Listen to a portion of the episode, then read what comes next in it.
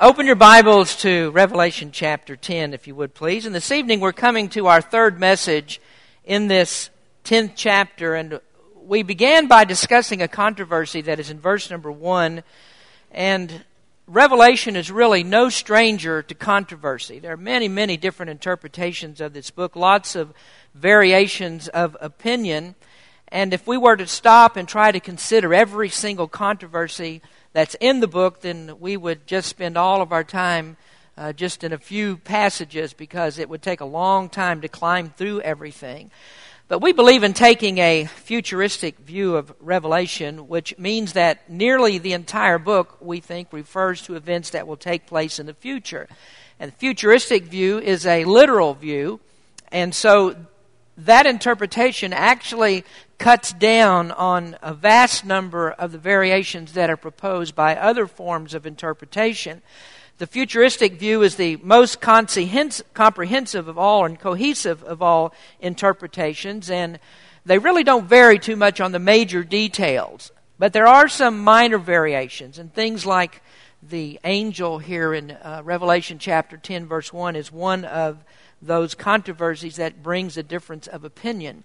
Now, before I spend a few minutes this evening reviewing that controversy, let me just remind you of where we are in this book. We're talking about the tribulation period, and this is that seven year period of time that begins right after uh, Jesus comes back and calls all of the saints home to be home with him. He raptures the church. And then there's this awful time of tribulation that follows in which God sets about to redeem the world from the curse of sin. The first three and a half years of the tribulation is sort of what you would call a warm up to the last three and a half years because the last half of the tribulation is called Great Tribulation and it's unlike anything the world has ever seen before. This is what Jesus says about it in Matthew 24. He said, For then shall be great tribulation, such as was not since the beginning of the world to this time, nor ever shall be. As we've been studying this, we've learned that God's plan to redeem the world is outlined uh, in a scroll that contains seven seals. And Christ begins to open up those seven seals, and as he breaks each seal in order, there's a new judgment that comes upon the earth. So he breaks those seals one by one until he comes to the seventh seal, and that's where that last part of the tribulation starts, the last three and a half years. The seventh seal consists of seven trumpet judgments. And each of these trumpets is blown by an angel, and one after one, as the angels blow the trumpets, another wave of judgment comes that's worse than the one before. After the sixth trumpet is blown, there's a break in the action. And this is where we are in chapter number 10. This is just before the blowing of the seventh trumpet, and that will occur in chapter 11, verse number 15. So we're talking here about an interlude. This is one of those parenthetical sections of Revelation where the action stops for just a minute and there are explanations that are given to us, some things that are explained that are going on concurrently with the opening of the seals and with the blowing of the trumpets.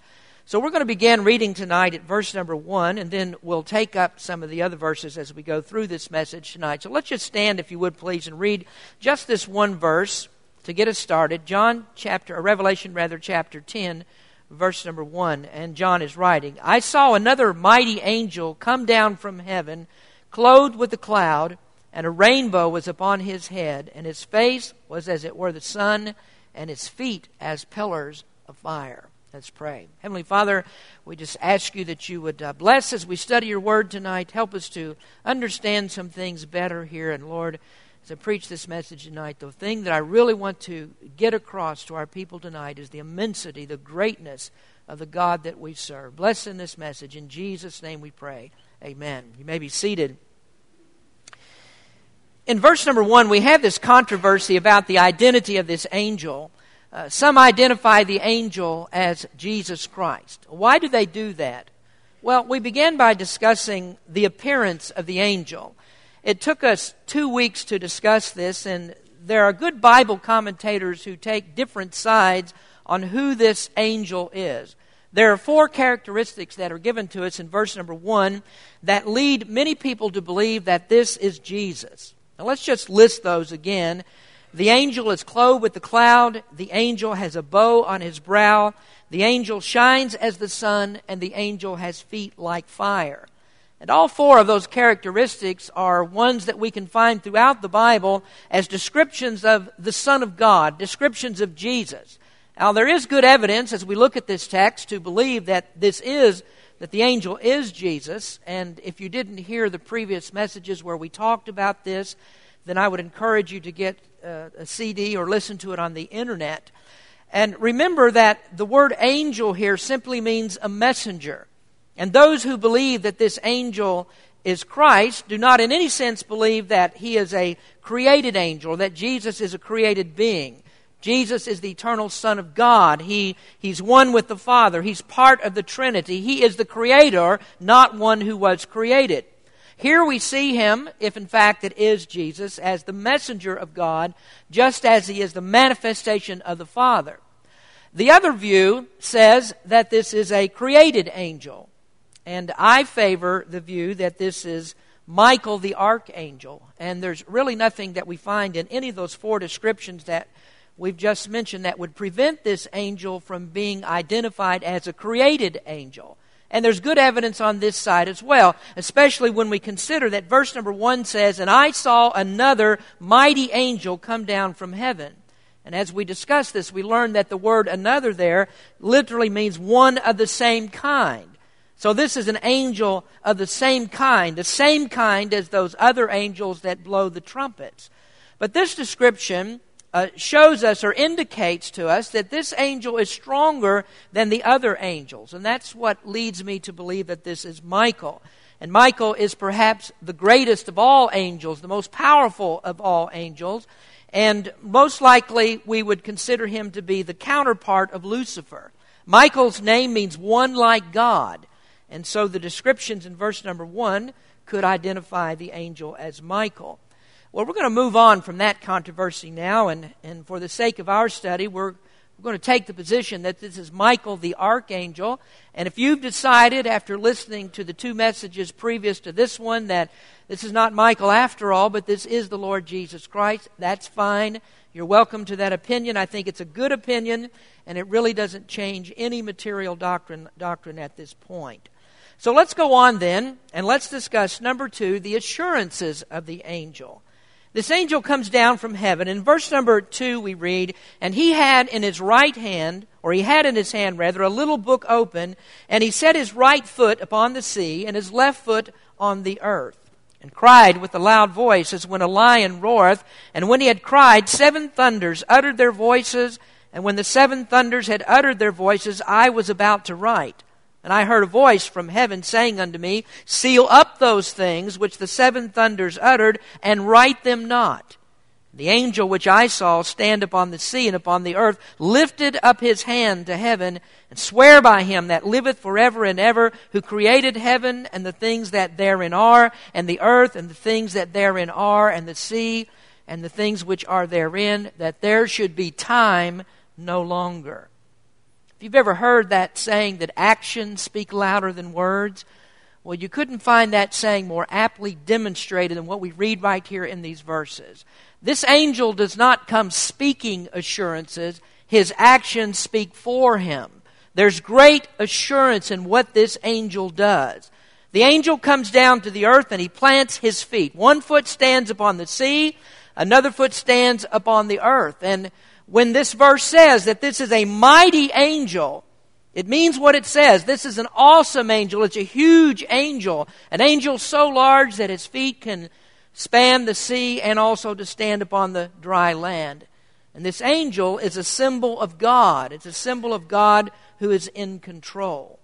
So the first assurance that this angel speaks by his actions is the strength of the sovereign. This is the mighty power of God on display. Now, we've seen the strength of God in many different ways throughout our study. We've seen that in the judgments that have come. We've seen how God is able to twist and bend the laws of nature as He pleases. We see how uh, God is able to control earthquakes and volcanoes. He speaks, and the stars of heaven obey Him. He rains down fire and brimstone from heaven. He controls both the armies of heaven and also the armies of hell. And we see how that God is even in control of Satan. Uh, Satan is turned against his own kingdom. God uses him to fight against his own kingdom and then finally to bring his kingdom to destruction.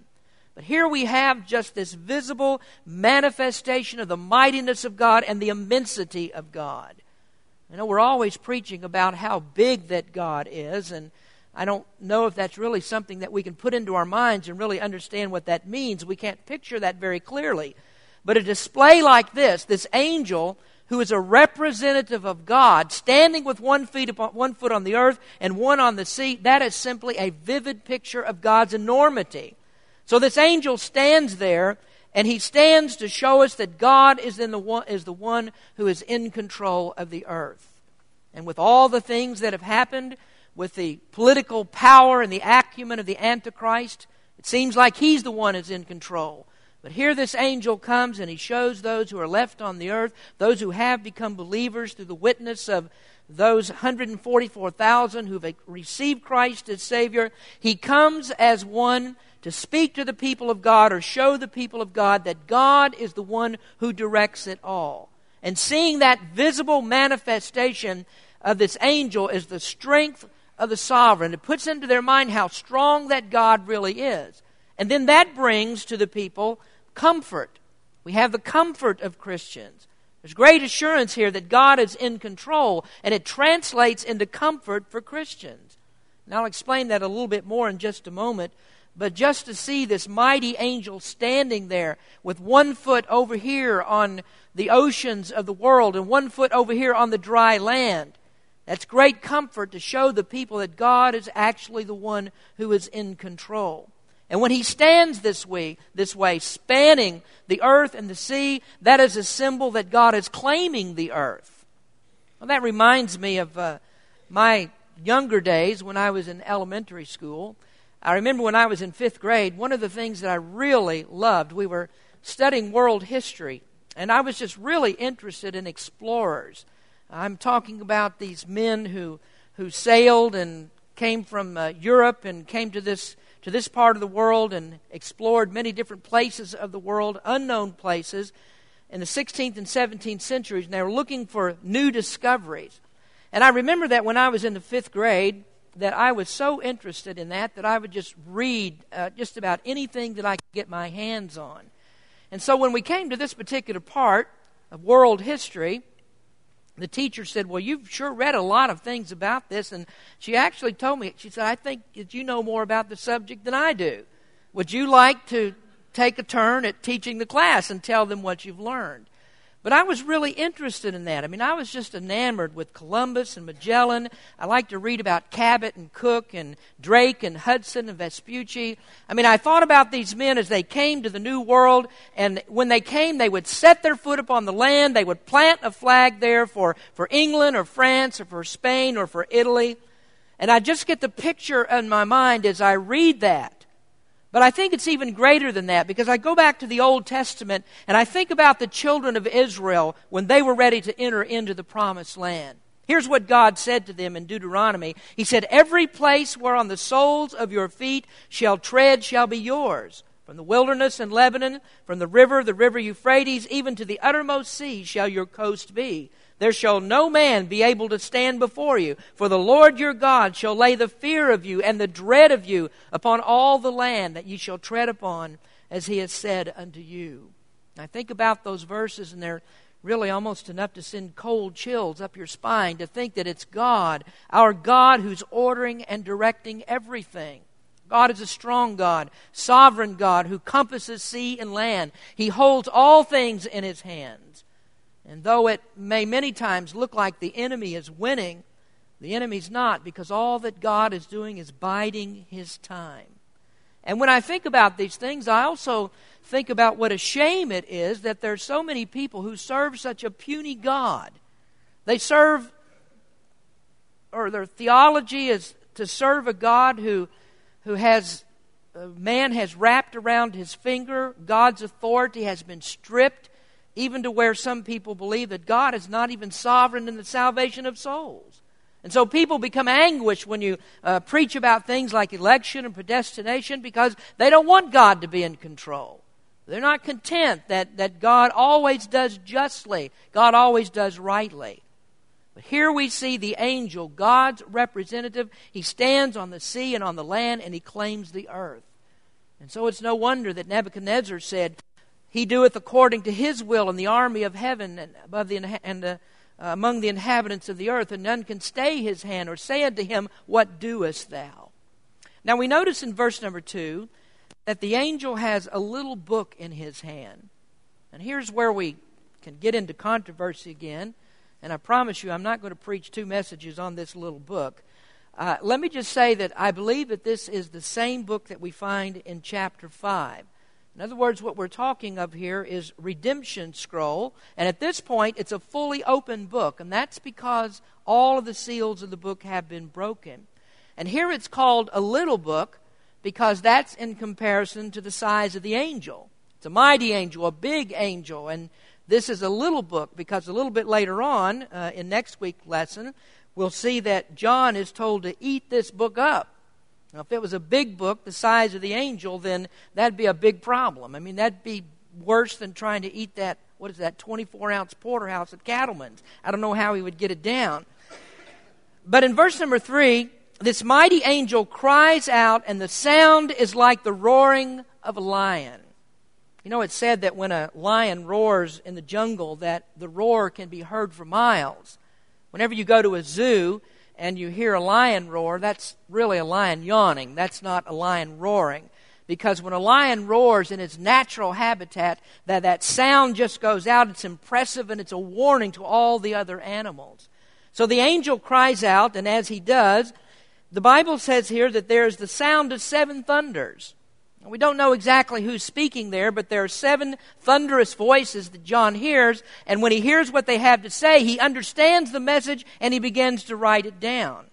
So he starts writing. I mean, that's, that's what, he's, what he is. He's the amanuensis of God, and so he's going to write this down. And this voice from heaven, another voice, comes down, presumably that's God, and tells him that he's not to write what these seven thunderous voices said. Now, let me make a point about that is that John didn't write them down.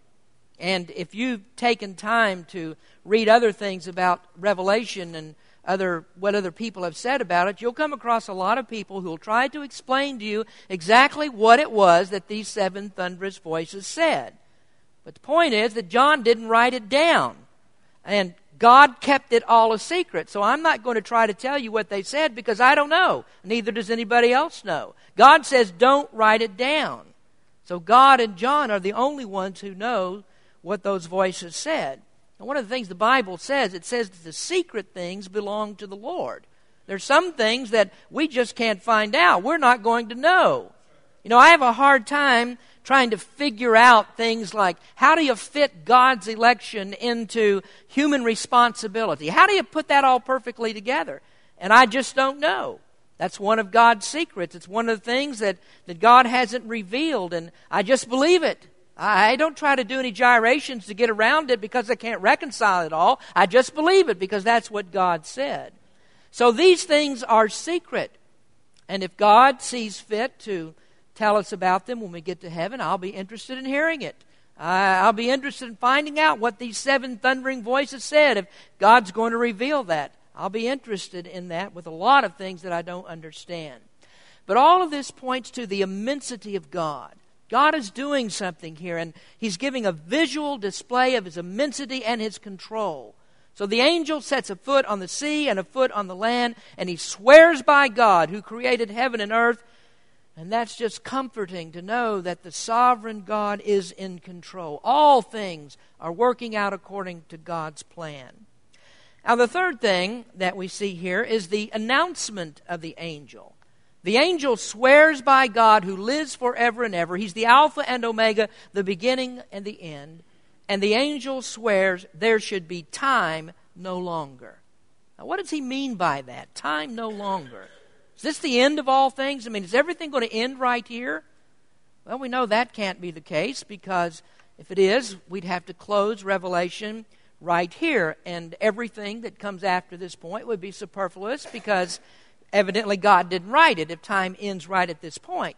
But we know we have these 12 chapters to go, and there's much more to happen. There's another trumpet that's going to sound. There's seven vial judgments that are yet to come. There's the battle of Armageddon that's going to be fought. There's the millennial reign of Christ, 1,000 years of the literal reign of Christ upon this earth. There's that great conflagration that happens at the end of time when the earth is burned up.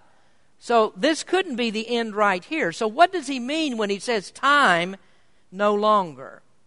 Well, these words should actually be interpreted as no more delay.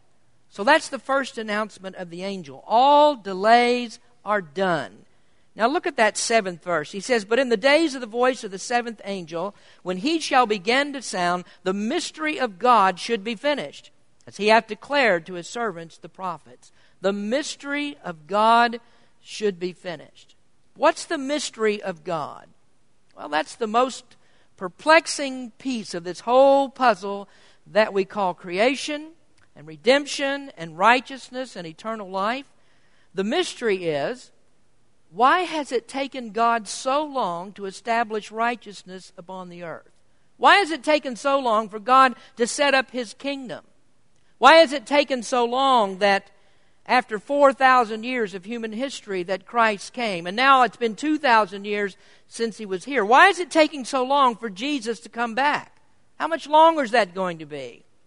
Now, the real mystery here is why didn't God establish his kingdom way back thousands of years ago, man? Right when Satan sinned against God, when he fell, and God cast Satan, why didn't God just cast Satan and the angels into the eternal fires of hell, end it right there, set up a kingdom of righteousness on this earth? Why does God wait so long? And most people frame that question this way. They want to know, why does God allow evil to exist? And that's a mystery. Well, Satan has his fingerprints all over this world, and he has. He's been in everything that goes on, every evil imagination of people's hearts, every filthy, perverted, nasty thing that happens, everything that you can imagine has taken place in this world. And so atheists and agnostics will ask you, well, there, there can't be a God. If there is a God, if your God is true, if your God exists, then why doesn't he do something about evil? Why does evil allow to exist? Why doesn't God just do something about it? Your God can exist if there's evil. Well, that's a mystery, isn't it? And we have uh, this book that we've had for many, many years, for a long, long time, and it says that there will come a time when all the delays are over. God has his purposes, God always deals justly. God always speaks in righteousness, and there will come a time when there will be an angel who will stand with one foot on the earth and one foot on the sea, and he will say, Time will be no longer. All the delays are done. And when the delays are done, comes that great, mighty consummation of the revelation of the day and hour when God will permanently overthrow all evil and perfect righteousness will rule in heaven and earth. Then the mystery will be solved. One of the things that I don't usually do, I mean, I, I, I don't usually read from commentaries during the message. But I have a really, a rather long passage that I want to read to you that really couldn't have been said any better than this writer and preacher says it. Some of you may have heard of W.A. Criswell. He was a, a good, great Bible teacher and marvelous preacher on many, many different subjects. And Perhaps there's really none better when it came to preaching on the second coming of Christ. And he says something that I, I, I just didn't want you to miss. I mean, it's so eloquent, I'm so stumbling that I thought it would best be best if you just hear this directly from him. Pay attention to what he says about this. He says, Somewhere beyond the starry sky, there stands a herald angel with a trumpet in his hand. And by the decree of the Lord God Almighty, there is a day there's an hour, there's a moment, there's an elected time when that angel shall sound, and the kingdoms of this world shall become the kingdoms of our God and of his Christ. In the days of the voice of the seventh angel, the mystery of God shall be finished. The forbearance and long suffering of God shall end. God shall say to death, This is your last victim. God shall say to Satan, This is your last destruction. God shall say to sin, This is your last waste and damnation. Evil, broad as the river Euphrates, rolls to a vast, illimitable sea of corruption, and every departure from God is tributary to it. Every generation receives from the generation before it these awful and terrible inheritances of iniquity. We pass its judgment on to our children and to our children's children. Is the flood tide to go on forever? Is sin to reign forever? Is death to reign forever? Is the grave to be filled forever? No. God says there is a barrier, there is a boundary, there is a dike beyond which and over which the flood tides of iniquity shall not roll. Evil ripens to a harvest of inevitable reaping. God says, In the days of the sounding of the voice of this seventh angel, Satan and all his works shall be overthrown, and the kingdoms of this world shall become the kingdoms of our Lord and of his Christ. These things that seemingly work so tragically against us, things that we do not understand and seemingly cannot cope with, God says that for his people, in an inexplicable and mysterious way, these things are for the development of our souls, for the strengthening of our lives. They are intended to grow great spirits and great hearts and great men. In battles and in challenges and in losses that we do not understand, someday God shall say, All of these things work together for good to them that love God, to them who are the called according to his purpose. So God would say, We're not to lose heart.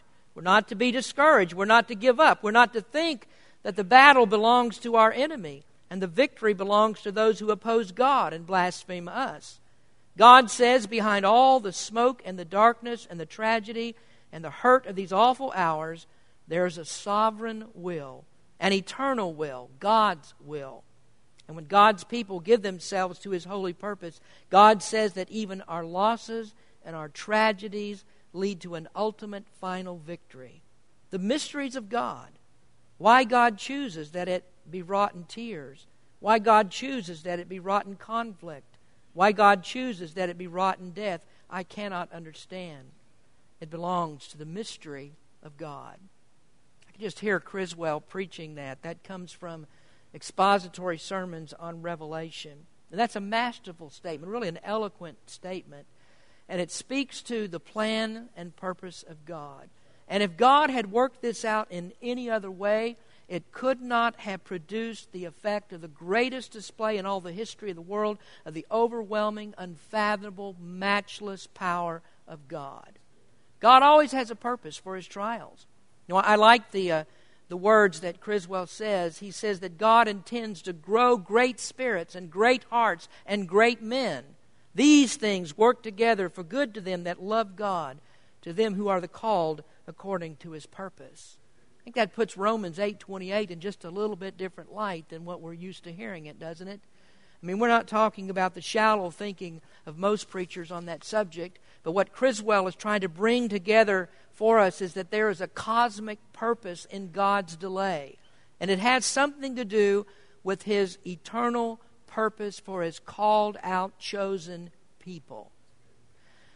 Now, I hadn't planned really originally to make four messages out of this first chapter, three messages, or to go on to a fourth message. I mean, I thought that I could finish this all up in one message. That didn't work.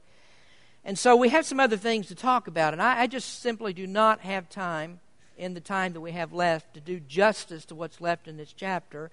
So I'm not going to go into it tonight. there actually is a B, a C, and a D to your outline that goes with A, but I don't have time for that tonight. So we're going to try this again next week. There, there is a mighty angel with a big book who's going to make an announcement. He'll say, Time shall be no longer. And the delay that God has put upon the consummation of his plan for this universe is over. And perhaps we shouldn't even call that a delay because to God, this is just all the parts of his plan working out perfectly together. See, God already had this whole thing figured out before the foundation of this world. He just started to put it into play. It was all predetermined. And why God should do this, we don't know all the answers to it, but we do know this that the way that He has chosen may not be satisfying to us, but it certainly is satisfying to God. The answer, I think, to all of this is that this is God's means of, bring, of bringing glory to Him. One thing that stands out above all others when we think about these things is that God must be glorified. When God created the world, he was glorified. When God allowed Adam to sin, God was glorified. When God destroyed the entire world and saved only eight souls in the flood, through that God was glorified. God allowed his chosen nation of Israel to go into bondage coming out of Egypt. God was glorified. God allowed them to set up a kingdom and then also allowed that kingdom to fail and God's people went into bondage. Folks, God was glorified. In the fullness of time, the Bible says that God sent forth his son, born of a virgin, and that son came and died on a rugged, cruel cross. And Jesus, the incarnate God, said, This glorifies the Father, and this glorifies me. And everything that happened between then and now, and everything that will happen until Christ comes again, will ultimately glorify God. Now, as long as I know that, I know that it satisfies God, then I don't have any ground to stand on to say it doesn't satisfy me. And so, all these things that happen to us, the hardships that go on in our lives, the difficulties that we have, God's satisfied. God's glorified through it all. He'll always come out the ultimate victory, victor. He'll always be glorified by what he does. So, there's going to be this big angel with this little book, and he'll stand upon the sea and on the earth. And then he'll be ready to set in motion those things that will bring about God's kingdom and perfect righteousness upon this world and then finally, a new place for us that's in heaven. Now, perhaps we'll be able to finish the chapter next week. That's my intention. So we'll come back and we'll do a fourth part of this. Let's pray. Heavenly Father, we thank you for the time we have to be t- together tonight. Just thank you, Lord, for your word. We look forward to the time when Jesus comes again. And Lord, we're just thankful that those of us who know you as Savior, we're not going to be worried about tribulation not going to worry about the calamities that come upon the world. That's not ours to endure. You're going to call your people out of this world. I just pray that any person here tonight who doesn't know you as Savior, they would trust you. And Lord, that you would save their souls and save them from these awful times that we're talking about that will come. Bless in our invitation, Lord. In Jesus' name we pray. Amen.